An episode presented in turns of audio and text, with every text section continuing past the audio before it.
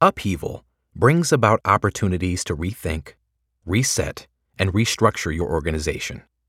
Here's what that means for leaders now and in the future. Years ago, I read a book called Leadership Secrets of Attila the Hun by Wes Roberts, PhD.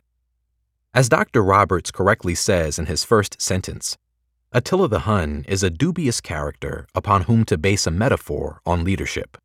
True enough, but notwithstanding Attila's reputation, the book is actually full of timeless lessons in successful management, and I find myself coming back to it every now and then.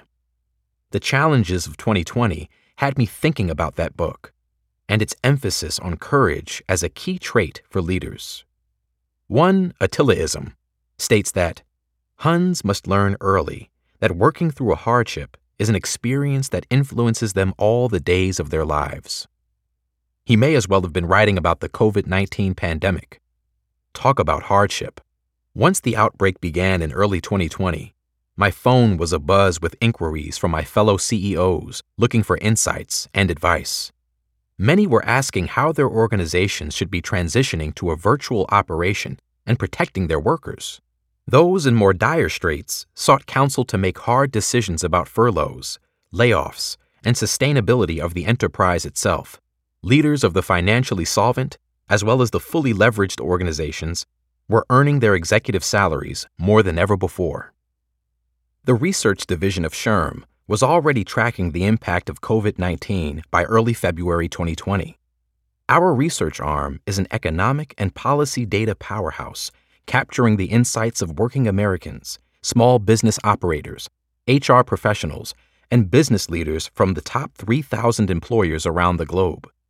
Using everything from archival data to surveys and focus groups to predictive modeling, SHRM research provided information that helped employers and employees understand the severity of the pandemic in those early days.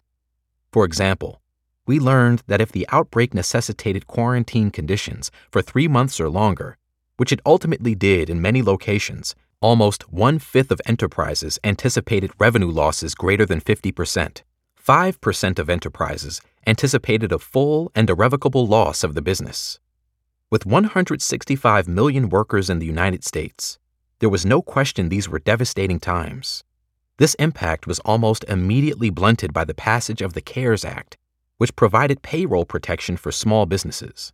Nonetheless, our research in partnership with Oxford Economics has shown that roughly 31% of small businesses failed to survive the pandemic, even with these protections. In some cases, businesses were unable to avail themselves of funds when the assistance program ran out of money or long delays in processing were unsurvivable. No one feels the weight on the workplace more than the chief executive officer with the possible exception of your chief human resource officer. And given I'm a CEO of the world's largest association supporting HR professionals, believe me when I say I feel it all.